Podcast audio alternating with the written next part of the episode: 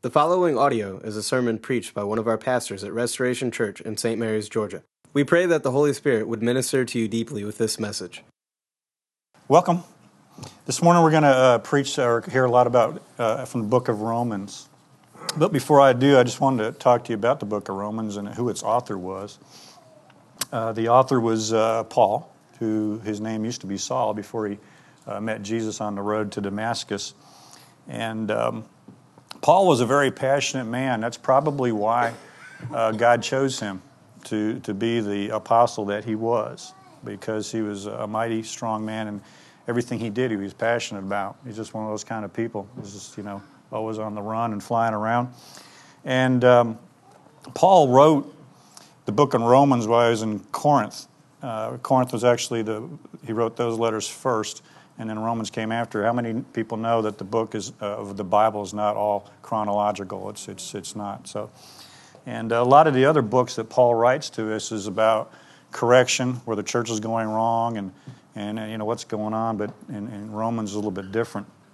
But let me uh, tell you why uh, before we get into Romans why Paul was the way he was. Paul was a, a Pharisee that thought he was doing God's work by capturing Christians, putting them in prison and uh, even in, you know standing by the way they got killed and stoned. Um, you know the, the, Word of God says that there's some people that will do that, and there's even people that do it today. But uh, in my usual fashion, I have a lot of scripture, but some of the scripture that I'm going to go into is not going to be up on the wall. So if you're a note taker, just get ready to take a couple of notes. You can come back to it. But in Acts 9, 3 through 9, is originally where Paul met Jesus Christ. Now, most people the gospel is shared to them by a Christian. But Paul had this great opportunity to get the gospel of Jesus Christ shared to him by Jesus Christ himself, which is uh, pretty cool. And you know, I hear of uh, things happening like this today in other countries, but Saul had this really good experience, and it changed his life forever, and actually changed his, his name from Saul to Paul. And this is what it says. He was on his way to Damascus. He was going there to, to capture and persecute Christians. He was given the order to do that, and he felt good about that, and he was going. So this is what it says Acts 9 3 through 9. Now, as he went on his way, he approached Damascus, and suddenly a light from heaven shone around him. And falling to the ground, he heard a voice saying to him, Saul, Saul, why are you persecuting me? And he said, Who are you, Lord? And he said, I am Jesus whom you are persecuting. But rise and enter the city, and you will be told what you are to do. The men who were traveling with him stood speechless, hearing the voice, but seeing no one. Saul rose from the ground, and although his eyes were opened, he saw nothing. So they led him by the hand and brought him into Damascus, and for three days he was without sight and neither ate nor drank. And uh, after this, he was, he was dealt with with a, someone that was of the Christian church named Ananias, and the Christian, Christianity was explained to him what was going on there and he became a great witness for Jesus Christ after that. So, you know, that's a pretty. I know when somebody shared the gospel with me, and, and the day that I actually understood it and grasped it, uh, I didn't have the same experience that Paul did. You know, that's pretty pretty cool to have all that going on, lights shining, and it, it was Jesus Christ. And later on in, in, in some scripture in, in Romans seven twenty four, this is what when you meet Jesus Christ face to face and you realize who he is and what he is, and he's God, and, and the whole glory of God come down, this is what, this is what you realize you are. In Romans 7 24 and 25, later on, Paul says this He says, Wretched man that I am, who will deliver me from this body of death? Thanks be to God through Jesus Christ our Lord. So then I myself serve the law of God with my mind, but with my flesh I serve the law of sin. The main thing is there is that when you meet Jesus Christ, when you, you understand who God is, you, you feel as though you are a wretched person, that you have no value because God is so awesome. Just like with that song there, when you realize that God is God, is God. God is big. And, you, and it's, it's different than just saying, I'm going to just put Jesus into my life and I'm just going to continue what I'm doing, like with some of the, you know, the Christianity that we hear preached today. In 1 Timothy 1.15, you don't have to go there. I'm just going to read it to you. This is a, a, one other thing he says about uh, the difference between being saved and not. He says, The saying is trustworthy and deserving of full acceptance that Jesus Christ came into the world to save sinners, of whom I am the foremost. So that's what uh, Paul thinks of himself outside of the, the uh, salvation and the righteousness of Jesus Christ. That's who he is. And we all come to that. When we get saved, we have the same experience. It's called being born again. We were coming, we came to the same place that Paul did when we got saved. Because in John 3, 3 through 5, Jesus tells people what they have to do to enter the kingdom of God. And it's the same thing. It's called being born again. Jesus was talking to a guy named Nicodemus, and he said, Truly, truly, I say to you, unless one is born again, he cannot enter the kingdom of God. And Nicodemus didn't really understand what he was talking about. How do I get born again? Go back into my, you know, what the thing. He says, Truly, truly, I say to you, unless one is born of water and spirit, he cannot enter the kingdom of God. So Paul had this awesome experience with lights, and he went blind, and people around him couldn't hear. But that's not the exact same thing that most of us have gone through when we heard the, the, about the, the gospel and we got saved. But it all comes down to the same thing. We are born again. So, now let's move into Romans. Romans, like I said, is, is a doctrine of Christianity. All the other books that Paul wrote again were where they had problems and he was trying to correct them before he got there and tell them what they were doing. Romans, you could camp out in Romans for a year. If you just read Romans, it just tells you everything you need to know about Christ and who he was and why he came and uh, what he's doing. Um, it talks about, it, it mentions the, the creation of God, it mentions man's fall and sin, it, it mentions how men try to work their way back up to God, which is impossible. It talks about a Savior that's going to become. The Savior does come, and that's Jesus Christ, named and crucified, and that's what the whole book of Romans is about. And Paul, when he reads Romans, you know, sometimes we think about, well, you, we read, we read the Bible and we just read it. Well, judge not, and you not be judged. You know, things like that. We just kind of get in a monotone. Paul was that passionate guy. When he was reading Romans to the, to the, when he wrote it to the church, he was kind of like pleading with them the whole way through it, like, guys, this is, this is what you need to listen to because God is big. I've met him, and I'm on fire, and kill me if you want to. I'm going to preach the gospel. So that's what he does. That's what Romans all about. And let me give you just a couple of nuggets that are in Romans to kind of get you how it progresses. And of course, that's not going to be up to you either. But Romans 1 18 through 20, it says, For the wrath of God, and of course, he talks about the wrath of God. God's wrath still needs to be poured out. It'll be poured out in this world and all sinners, except for Christians. We are saved from the wrath of God. So Romans 1 18 20 says, For the wrath of God is revealed from heaven against all ungodliness and unrighteousness of men, who by their unrighteousness suppress the truth. For what can be known about God is plain to them because God has shown it to them. For his invisible attributes, namely his eternal power and divine nature, have been clearly perceived ever since the creation of the world in the things that have been made, so they are without excuse. Which is saying that you can go outside and you can look at the clouds and the sun and the sky and the moon and sunsets and eclipses, and you can see that there's a creator. And nobody's without excuse. Nobody's without excuse. We can see that.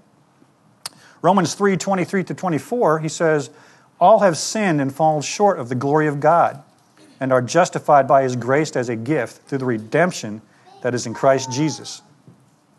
Okay? So these are just highlights of Romans, which I've come up with. It's just some of my favorite verses. You know, there's, there's so, Romans is so rich that we could we could spend all day here. Romans 5, 8, and 9. But God shows his love for us, and while we were still sinners, Christ died for us. Since therefore we have now been justified by his blood, much more shall we be saved by him from the wrath of God. Romans 6:23. For the wages of sin is death, but the free gift of God is eternal life in Christ Jesus our Lord. Romans 8 1. There is therefore now no condemnation for those who are in Christ Jesus. Romans 10, 9 and 10. Because if you confess with your mouth and Jesus is Lord and believe in your heart that God raised him from the dead, you will be saved. For with the heart one believes and is justified, and with the mouth one confesses and is saved. Romans 10:13. For everyone who calls on the name of the Lord will be saved. And again, I just want to give you those are some nuggets that are really powerful from Romans that kind of leads into this. Leads into this. So, um, if you would turn to Romans 11, 33 through 36. I'll slow down now. I just want to get to the point that it's passion here. Paul is a passionate guy.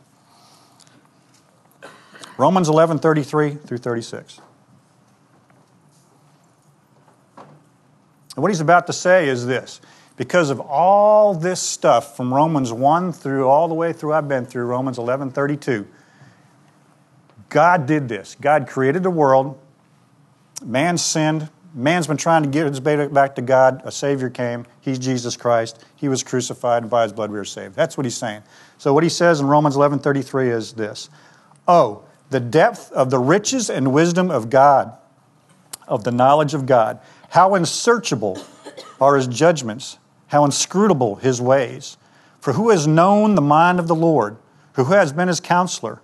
Or who has given a gift to Him that He might be repaid? For from him and through him and to him are all things. To him be the glory, amen. That's a really big statement there. It really is. It's a big statement. So let's, uh, let's kind of dissect it a little bit. Verse 34 Oh, the depth of the riches and wisdom and knowledge of God. How unsearchable are his judgments and how inscrutable his ways. Can you search? Can you understand? What does the Bible say about trying to figure out God? Proverbs 3. Trust the Lord with all your heart and lean not on your own understanding. Just God is big, and we just don't understand everything He says, and He does that purposely, so we'll keep digging for Him. Uh, Deuteronomy ten fourteen says this: Behold, to the Lord your God belong heaven and the heaven of heavens, the earth with all that is in it. He has no limits. He has no limit. He has no, the depth. There is no limits. The top, there's just no limits to God. There's just there is none. John 1 1 through 3. In the beginning was the Word, and the Word was with God, and the Word was God. He, made, he was in the beginning with God. All things were made through him, and without him was not anything made that was made. He made everything. He's just so big. And that's what he's talking about there. The depths and the riches and wisdom and the knowledge of God are just totally unsearchable for us. He gives us some knowledge and wisdom of his, but we just cannot get there. Uh, Psalm 147, 4 and 5, I've said this one before. He determines the number of the stars, He gives to them names. Great is our Lord, and abundant in power. His understanding is beyond measure. He is beyond measure. He names all the stars. You know how many stars are out there? Every time Hubble telescope, they, I just was reading a thing this week where they uh, aimed it at a black spot that there was nothing that they could see so far, just a black spot out there in space. And they took a, a picture, uh, several pictures, and when they developed a picture. There was uh, millions of galaxies out there. And this, just, it's just endless. There is no end. It's unmeasurable who God is. He created this, and He's inside and He's outside of it. And then Luke 12, 7 says, okay, he, he, he's inside the universe, he's outside the universe. There is no end to it. How can we imagine that? But at the same time, Luke 12, 7 says, why, even the hairs of your head are all numbered. All right? He knows how many hair you have in your head. Verse 34 For who has known the mind of the Lord, or who has been his counselor? Who has been God's counselor? Anybody know? Nobody. Nobody's been his counselor. And that came from the, the book of Isaiah. It, uh, in, this, in this 33 through 36, he quotes Isaiah and he quotes Job. He goes back to those two guys, Paul does. Why does he do that? Because he respects them and how God inspired them and the people that they were. The original verse in Isaiah 40, 13, by the way, Isaiah uh, in, in means uh, God is salvation. Yahweh is salvation, which was kind of interesting. We sang that song. But Isaiah 40, 13, what he got this from, it says, Who has measured the Spirit of the Lord? Or what man shows him his counsel? Nobody. Nobody does that. He's just saying how big God is. Uh, who was Isaiah and why did Paul quote him? Isaiah was a prophet that lived 700 years before Christ was born. And uh, God anointed him to be a prophet to the Israelites and tell them that, you know, he came to them when they were, they were in a time of prosperity, but they were kind of like maybe we were years ago. We were just so prosperous, everybody just puts God behind themselves and don't think about him anymore. So the Israelites weren't really paying attention to God. Ju- uh, judgment was coming to them. Uh, he made the prophet Isaiah go out to the, the people and tell them that they needed to get back to God, otherwise, this judgment was going to come. And they they didn't really want to hear it. As a matter of fact, they tried to kill him several times. So let's look at Isaiah and uh, see a little bit more about him. Isaiah 6, 1 through 5, is where Isaiah meets the Lord. And it says, In the year that King Uzziah died, I saw the Lord sitting upon a throne high and lifted up, and the train of his robe filled the temple. Above him stood the seraphim. Each had six wings. With two he covered his face, with two he covered his feet, and with two he flew. And one called to the another and said, Holy, holy, holy is the Lord of hosts. The whole earth is full of his glory.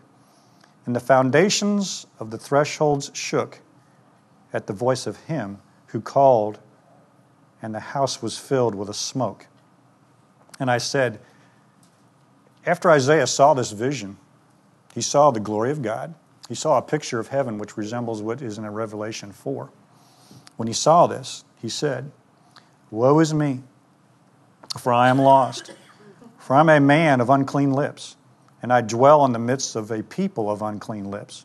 For my eyes have seen the King, the Lord of hosts. Isaiah was humbled when he met the Lord, just like we should be humbled when we got saved, just like Paul was humbled when he was on the road to Damascus. You, they, they, they, they follow this pattern where they, woe is me, I just want to curl up in a ball and die. I've seen God. I'm not, I shouldn't even be allowed to breathe. That's what they say. So God cleaned up Isaiah. If you continue reading in there, he, he, he uh, puts some uh, coals on his lips and he uh, clears them out. And he does his work. Isaiah does his work as God, as God ordained him to do. Go back to uh, verse 35 says, Or who has given a gift to him that he might be repaid? Who has given a gift to God that he should be repaid for that gift? Anybody? No, there's nobody. And that came from the book of Job. All right, Job was another person that had a, a similar experience to that. It came from Job 41:11, which says, "Who has first given to me, and this is God speaking, that I should repay him? Whatever is under the whole heaven is mine." But God's saying, "I own everything. How can anybody repay a gift that I give back to him? He can't. He can't do that." So let's look at Job. Who's Job? Who is he? Uh, like I was mentioning before, the, the Bible's not chronological. Job, the book of Job, actually, the experts think was written right around the end of Genesis 11, right around the Tower of Babel time. That's how old the book of Job is. And uh, Job was a man that uh, it says in the Bible that he was uh, blameless and upright, but it doesn't mean he was sinless. And Job uh, had a lot going good for him. He had a, a, lot of property, a lot of family, a lot of stuff. He owned a lot of livestock. He was doing real well. And uh, there was a conversation in heaven. Someday you might want to read Job. You know, Job is a book that's evolved for me from as a new Christian. I did not like the book of Job. I just wanted to tear it out and throw it away because it didn't match up with my my theology. but uh, over time, Job is an awesome book. It really is. There's just so much stuff in Job. It's just crazy awesome. But anyway, uh, Satan has a conversation with God in the meantime. Anyway, Satan allows certain things to happen to Job. So Job's sitting there one day and everything gets taken away from him. His family gets killed except for his wife. Uh, his, everything gets blown away like a tornado comes through and all his life, everything's gone. So Job sits there with his friends and Job's justifying himself, saying, You know what? This should never have happened to me. I don't deserve this. I've been a good guy. I really haven't been doing anything wrong. Why has God done this to me? And he's complaining and talking for I don't know how long. You know, Kevin? Days, hours, a long time. Yeah, Job's just like, you know, and that's how you hear a lot of Christians say, you know, I don't deserve this. Well, in all reality, honestly, we, res- we deserve to die. That's what we deserve from God. That's all we deserve from Him. Unless we're, you know, we're, but we're saved in His righteousness and we, we get blessings from Him. But honestly, all of us deserve death for what we've done, for what we're sin. So Job just goes on and on and on and talking about his problems, how he doesn't deserve this. And then finally, God comes up and he says this to him, and I, it's not up on the screen. I just want you to listen to it. It's in Job 38, 1 through 18. And the Lord says this The Lord answered Job out of a whirlwind, which is, which is pretty cool, isn't it? You listen to the Lord talk out of a whirlwind. He says, Who is this that darkens counsel by my words without knowledge? Dress for action like a man. I will question you, and you will make it known to me. Where were you when I laid the foundation of the earth? Tell me. If you have understanding, who determined its measurements? Surely you know. Or who stretched the line upon it? On what were its bases sunk? Or who has laid its cornerstone? When the morning stars sang together, and all the sons of God shouted for joy? Or who shut in the sea with doors when it burst forth through the womb of the earth? When I made the clouds its garments, and thick darkness its band? Thus far you have come and no further. Have you commanded the morning since your days began and caused the dawn to know its place? Have you entered into the spring of the sea or walked in the recesses of the deep? Have the gates of death been revealed to you, Or have you seen the gates of deep darkness? Have you comprehended the expanse of the earth? Declare it if you know all this. So when Job answered God and, and explained this to him, uh, Job kind of had the same reaction that, that Isaiah did and uh, Paul did. He, God revealed himself to him. And this is what Job said. Job said in verse 42, 1 through 6, Job 42, it should be up there. Then Job answered the Lord and said, I know that you can do all things, and that no purpose of yours can be thwarted. Who is this that hides counsel without knowledge? Therefore, I have uttered what I did not understand, things too wonderful for me which I did not know. Hear, and I will speak. I will question you, and you make it known to me. I had heard of you by hearing of ear, but now my eyes see you. Therefore, I despise myself and repent in dust and ashes. So, Job, like those other two guys, saw who God was. He wanted, and he repented. And that's what we need to do.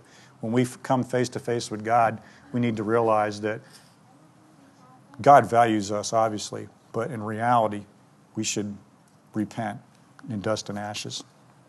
So Job uh, went on, and he, and he also became a visionary for God, and he, he did he he got back with God. He uh, repented. God restored him for everything he had, and, and, that was the teaching there that Job did.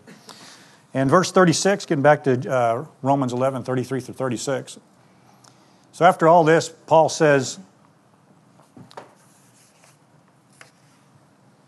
For him, and through him, and to him are all things. Everything is God's. Everything is God's. And that's kind of like when Revelation 1 8. God says, I am the Alpha, I'm the Omega, I'm the beginning and the end, I'm the Lord God Almighty. He's that big. That's what he's talking about there. So Paul is really excited about this. He got a lot more passion than I do, obviously. I'm kind of a quiet guy. But that's what he's talking about there. He's just so excited about the whole plan of God and the plan of salvation that he just shouts this out. He's really excited. And it all comes down to this, too. In, in one case, Paul doesn't need for you to know everything about the plan of God when you're talking to people. It mainly comes down to 1 Corinthians 2 1 and 2. And it says, I came to you, brothers, did not come proclaiming to you the testimony of God with lofty speech or wisdom. For I decided to know nothing among you except Jesus Christ and Him crucified. That's it. That's really it. Jesus Christ and Him crucified is everything you need to know out of Romans. But he is so excited about this, he just is excited and he, and he just goes nuts with the Romans 12. So Paul goes on with this passion. He says, Because of all this, because of what I've just explained to you in Romans, in Romans 12, 1 and 2, he says this I appeal to you, therefore, brothers, by the mercies of God, to present your bodies a living sacrifice, holy and acceptable to God which is your spiritual worship. Do not be conformed to this world, but be transformed by the renewal of your mind, that by testing you may discern what is the will of God, what is good, acceptable, and perfect. Have you guys ever heard that scripture before? Yeah, you've heard it here a lot. You've heard it here a lot. And what Paul is saying is because of all that God has done, because of all that Christ has done, because of God's great plan, you need to do this. You need to present your body as a living sacrifice. So let's break that down. Go back a little bit to 12.1. Uh, it says, I appeal to you, therefore. That's what he's talking about. Therefore, because of all this, I appeal to you, therefore, brothers and sisters, present your bodies a living sacrifice, holy and acceptable to God, which is your spiritual worship. How do you do that? How can you be holy on your own? You can't. You can't only in Christ and his righteousness. Let me give you a couple scriptures that are related to your body and how you should be presented to God. 1 Corinthians 6 19 through 20 says this Or do you not know that your body is a temple of the Holy Spirit, and the Holy Spirit is within you, whom you have from God? You are not your own, for you were bought with a price, so glorify God in your body. John 17 14 well, I'll come back to that later. But that's what God's talking about. He's talking about presenting your body, the whole thing, as a living sacrifice to God, and everything that you do should be presented to Him as a sacrifice to God. Uh, verse 2 says, Do not be conformed to this world, but be transformed by the renewal of your mind, that by testing you may discern what is the will of God, what is good, acceptable, and perfect. John 17, 14 says, I have given them your word, and that the word has hated them because they are not of this world, just as I am not of this world. He's talking about conforming. when you, uh, the things, if you're a Christian, if you've been saved by the blood of Jesus Christ, you should see things in this world that just don't make you feel comfortable. Do you do, you do that? Not be conformed to this world? Things just don't seem right. 2 Corinthians 5:20 says this, "Therefore, we are ambassadors of Christ, God making his appeal through us. We implore you on behalf of Christ be reconciled to God." We are we are ambassadors of God. We're ambassadors of Christ. Do ambassadors have embassies in their own country? Do they? No. They're in foreign countries. They're in foreign places. We don't have a U.S. embassy here. Maybe we do, but we shouldn't. But we have them in other countries, and they're in their foreign lands. We are now foreigners in this world, and things just are not right. What do we do about that? We don't conform to it. We don't conform to it.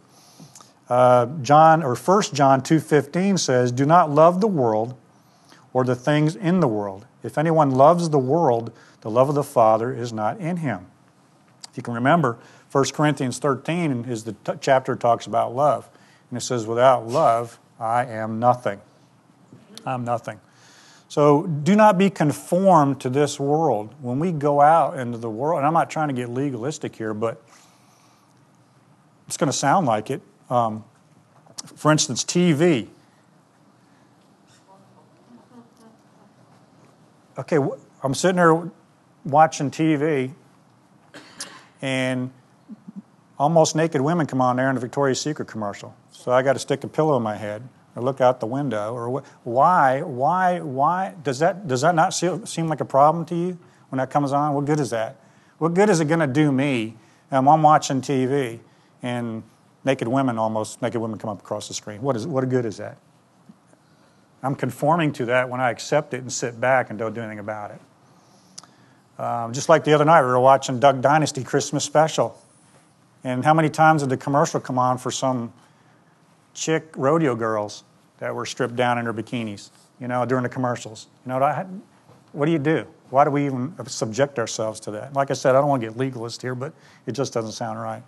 Um, and it even happens in churches. Um, I can remember being, there was a church I used to go to, and he had this big, huge Sunday school class. And um,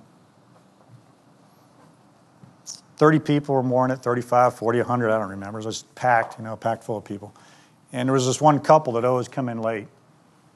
And, uh, and she was a lot younger wife than he was. And they and you know what? I'll just be honest with you, they'd go strutting across the front. And she was dressed kind of, you know what I mean? And you'd see, you could tell where people were at in their walk with God because some of the guys were going like,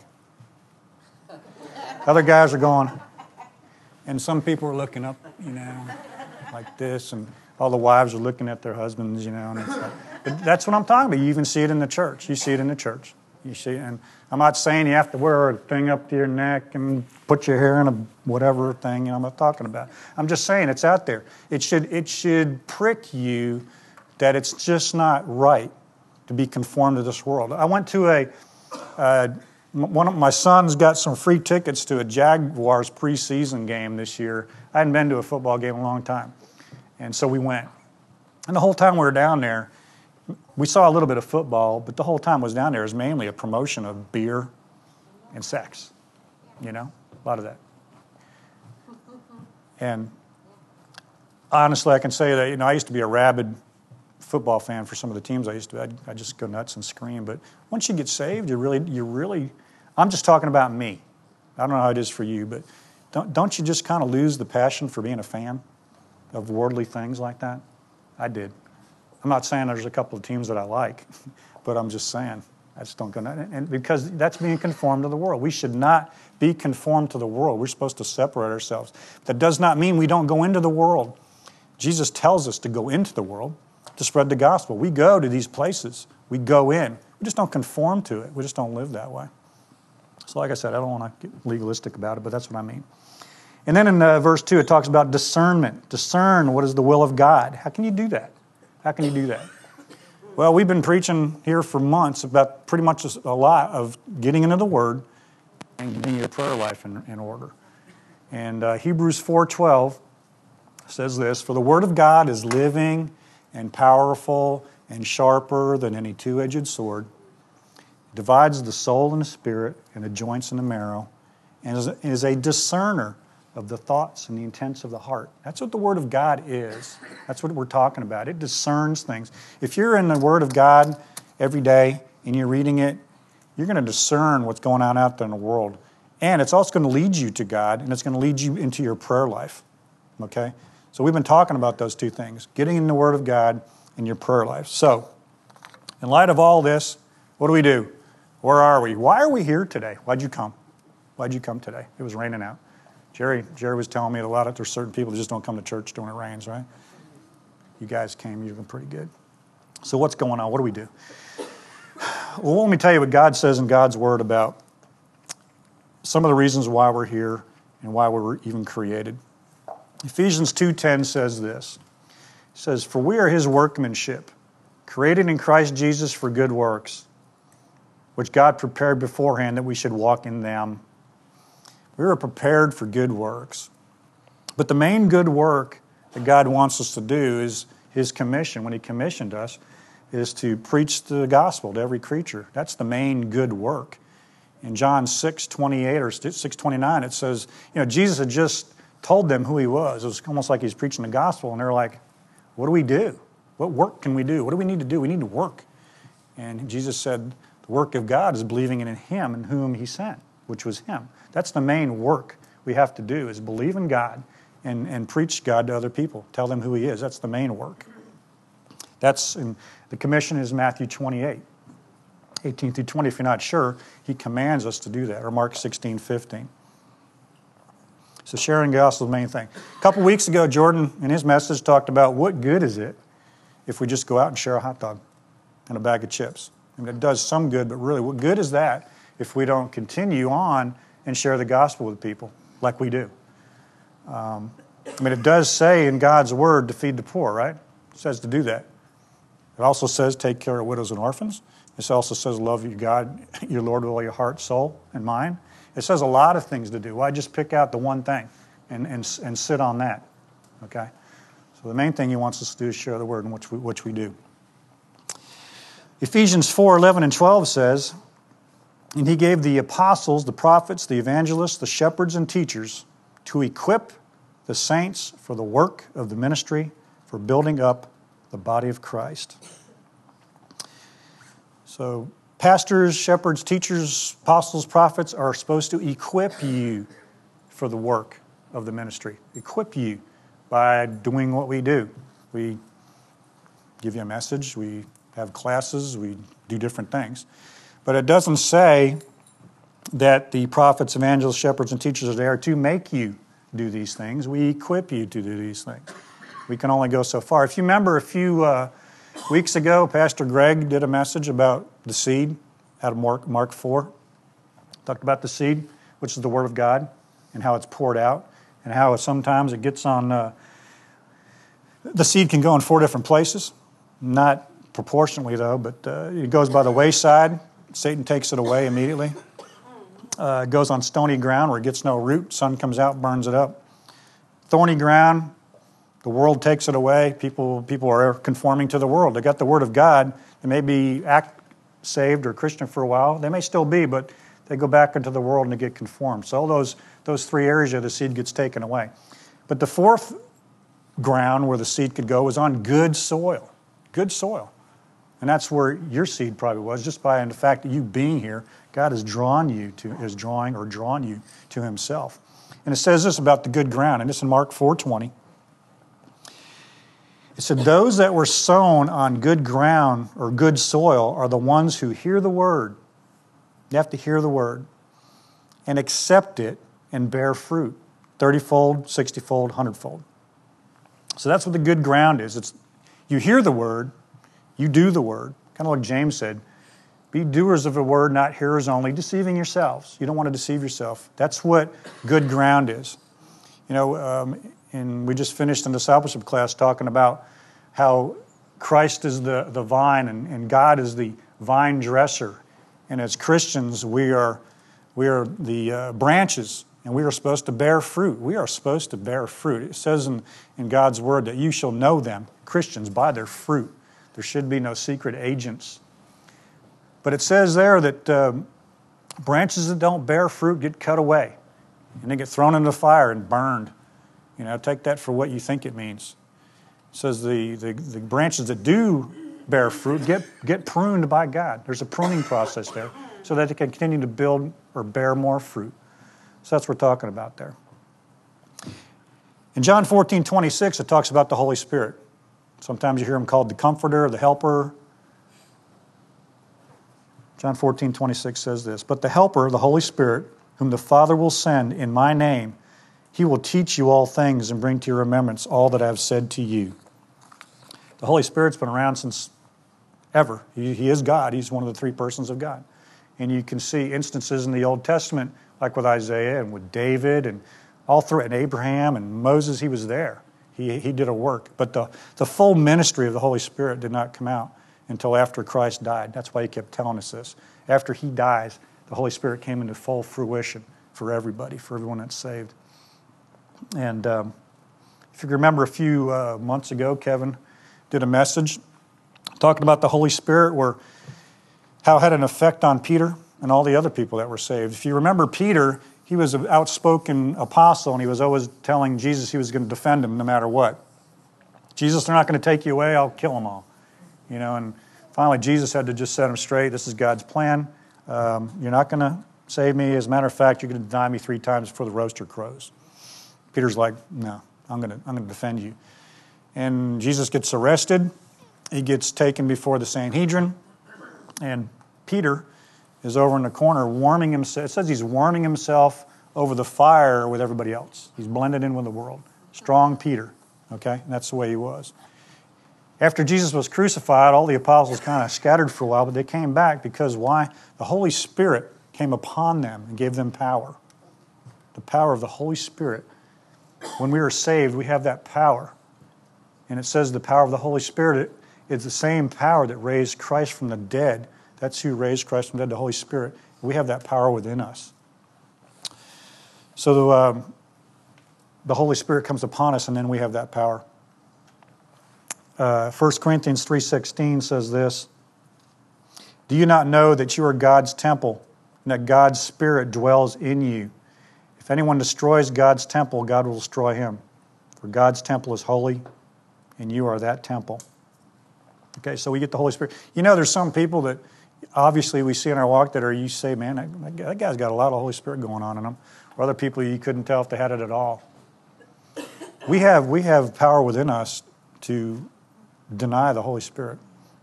Ephesians 4:30, it's not up there, but it says this. It says, "Do not grieve the Holy Spirit of God, Uh, by whom you were sealed for the day of redemption." So if the Bible tells us do not grieve the Holy Spirit by the way we live, then obviously you can do that. Otherwise, it wouldn't tell us not to. So we can grieve the Holy Spirit with our lifestyles or conforming to the world. We don't want to do that. We want the full power of the Holy Spirit. 1 Thessalonians 5:19 says this, "Do not quench the Spirit. Do not quench him.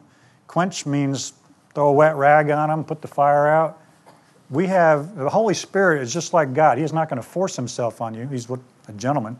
He does what you will allow him to do in your life. So the same thinking there. If the Bible says, do not quench the Spirit, then obviously we can quench the Spirit. Otherwise, it wouldn't tell us not to.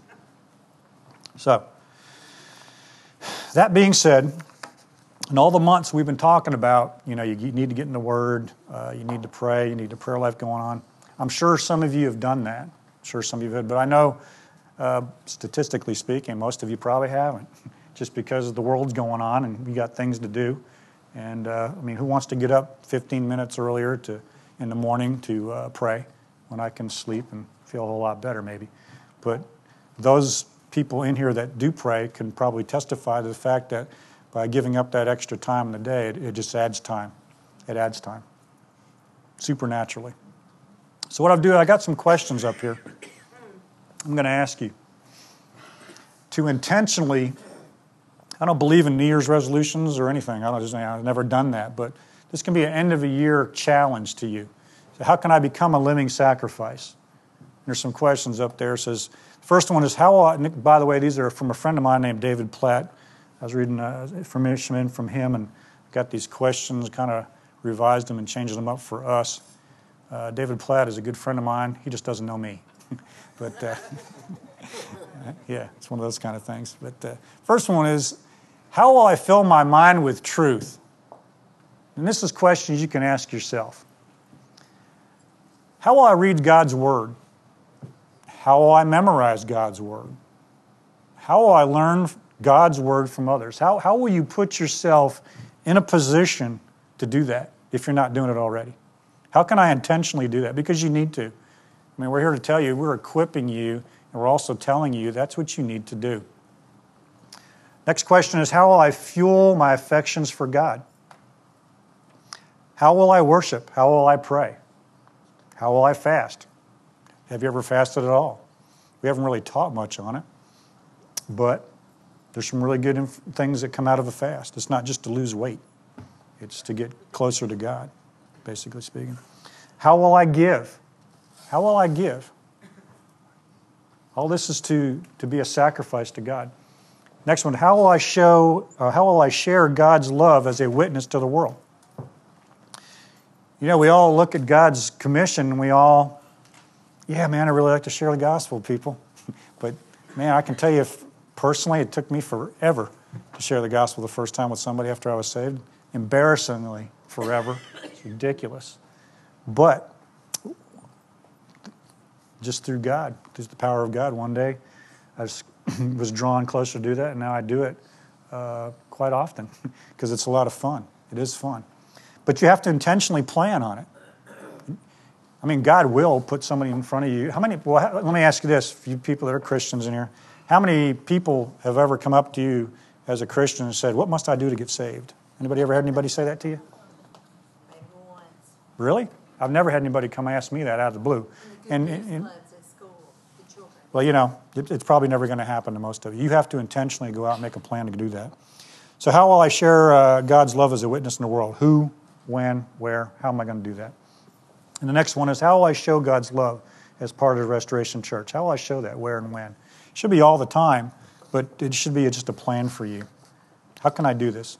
How can I intentionally go out and make a change and no longer be conformed to this world, but give my, make myself a living sacrifice, a living sacrifice, my whole body, my whole being? Because, like with Paul, Paul would rather die than continue to live on this earth when he was, when he was writing his books.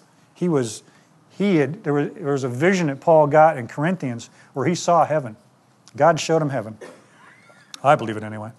And he was just so enthralled with that that he understood that his whole time here meant nothing to him personally other than serving God.